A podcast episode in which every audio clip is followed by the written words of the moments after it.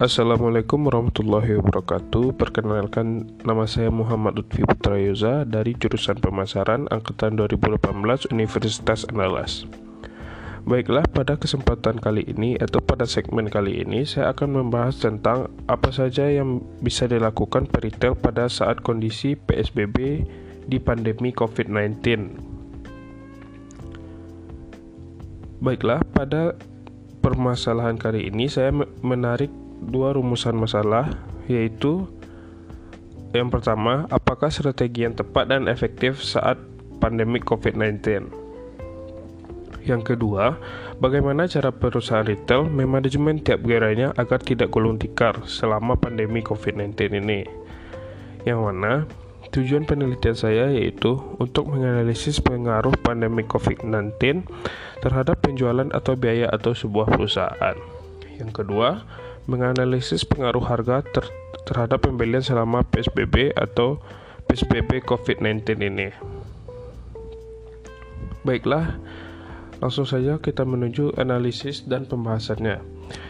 Yang pertama, itu strategi yang tepat dan efektif. Sejak Organisasi Kesehatan Dunia atau WHO mengumumkan status wabah virus corona atau COVID-19 menjadi pandemi, pemerintah Indonesia menghimbau agar masyarakat tetap berkegiatan di rumah saja sebagai upaya mitigasi. Tentu saja keputusan ini berdampak besar untuk para pengusaha, pengusaha besar ataupun pengusaha retail. Salah satu dampak salah satu dampaknya adalah turunnya pengunjung pengunjung pusat perbelanjaan hingga 50%. Kini konsumsi masyarakat juga hanya terpusat pada kebutuhan bahan pokok dan alat kebersihan. Sektor lainnya seperti pakaian, perangkat elektronik, oh, alat tulis dan kantor, dan kosmetik sepi pelanggan.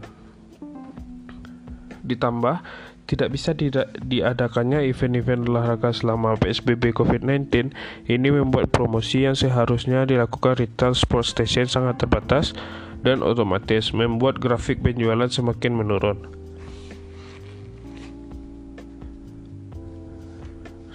sebagai pemilik bisnis retail, ada beberapa, beberapa hal yang bisa diupayakan untuk menjaga keberlangsungan bisnis di tengah, di tengah pandemi ini dan memaksimalkan penjualan. Berikut di antaranya.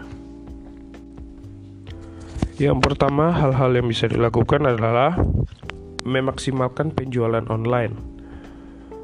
Dengan terbuktinya bertambah bertambahnya transaksi e-commerce di Indonesia, maka sebaiknya Anda juga beralih kepada fokus strategi tentang penjualan online. Setidaknya cara ini bisa menyelamatkan Anda dari kerugian-kerugian akibat turunnya penjualan di toko offline.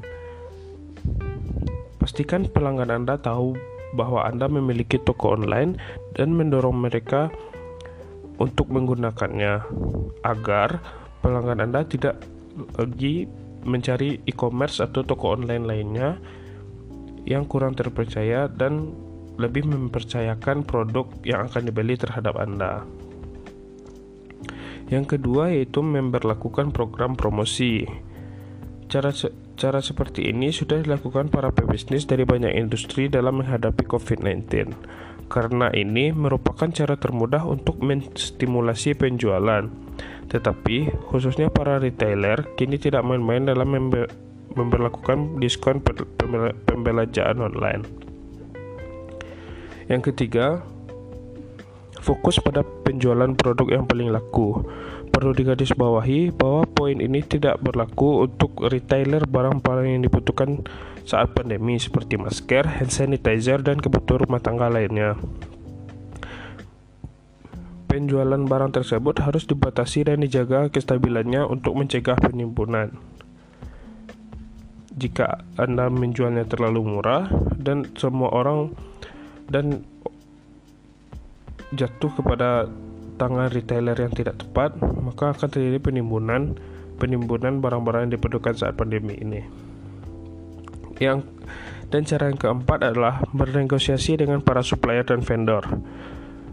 Pengusaha retail harus bergelut dengan stok barang yang menipis dan harga yang melangit. Sedikitnya tenaga kerja, sulitnya mengoptimalkan stok barang, dan prediksi inventaris yang tidak bisa diandalkan memperparah penjualan Anda. Yang kelima, mempersiapkan untuk pemulihan. Penjualan obat-obatan, makanan, dan alat kebersihan meningkat cukup tajam di awal kemulaan wabah wabah ini karena panik buying. Sementara penjualan kosmetik, pakaian, rokok, dan lain-lain tidak begitu tinggi. Panik buying menyebabkan perusahaan retail mengalami penumpukan barang di kategori barang yang paling di dicari saat wabah. Padahal saat wabah mulai menghilang, justru penjualan bajulah yang meningkat. Akibatnya, para peritel tidak mampu memenuhi permintaan karena stok yang tidak optimal.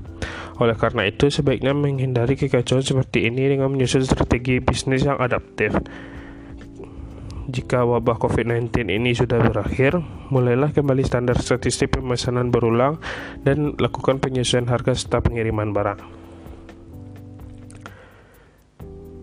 Selanjutnya, Cara yang dapat dilakukan supaya perusahaan atau tidak tidak gulung tikar selama pandemi COVID-19 ini.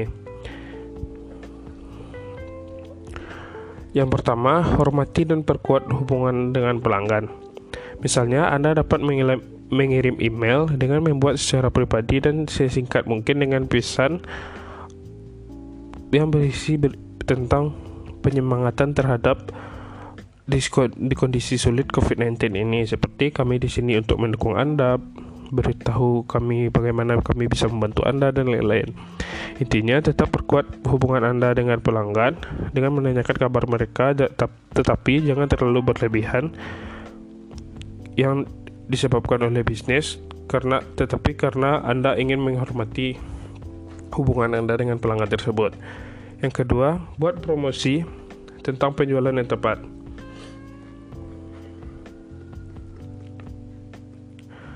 Misalnya Anda dapat membuat fitur buy now promotion atau push notification di smartphone pelanggan Anda dengan tulisan sending a great promotion to you. Atau Anda juga dapat mengirim penawaran menarik ke email mereka sesuai barang-barang yang dibutuhkan mereka atau barang-barang yang sangat diperlukan oleh mereka pada saat pandemi ini. Anda dapat mencarikan barang-barang yang mereka butuhkan untuk menghargai hubungan dengan pelanggan tersebut. Yang ketiga adalah cara dan strategi penjualan yang kreatif. Misalnya Anda dapat membuat video unik dengan dengan cerita yang lucu, Anda tidak perlu memasarkan produk secara eksplisit Buat saja cerita yang unik, lucu, dan menarik agar pelanggan selalu menonton video penjualan Anda setiap Anda memposting di media sosial atau media lainnya. Selanjutnya yaitu jangan panik dan jangan berhenti menjual. Ini adalah salah satu kesalahan fatal peritel yang dapat menyebabkan bisnisnya hancur untuk selamanya. Sedangkan pandemi COVID ini semoga cepat berakhir. Dan beberapa cara yaitu hindari kepanikan atas pandemi virus corona ini dan berhentilah berasumsi bahwa bisnis Anda akan segera bangkrut karena adanya penurunan penjualan karena tidak tidak selalu penurunan penjual, penurunan penjualan akan akan membuat bisnis Anda tetap akan membuat bisnis Anda pasti bangkrut. Banyak bisnis diambang kepanikan karena adanya isu-isu virus corona di luar sana anda harus tetap menjual produk UKM dan mencari calon pelanggan dengan berbagai cara yang dapat menarik hati pelanggan untuk tetap membeli produk UKM Anda. Kehidupan mungkin saja tidak sepenuhnya normal kembali, jadi cara yang cari cara agar Anda tetap beradaptasi dan tetap berbisnis seperti mencari barang-barang yang dibutuhkan saat pandemi ini lalu menjualnya atau malah memproduksinya itu sendiri.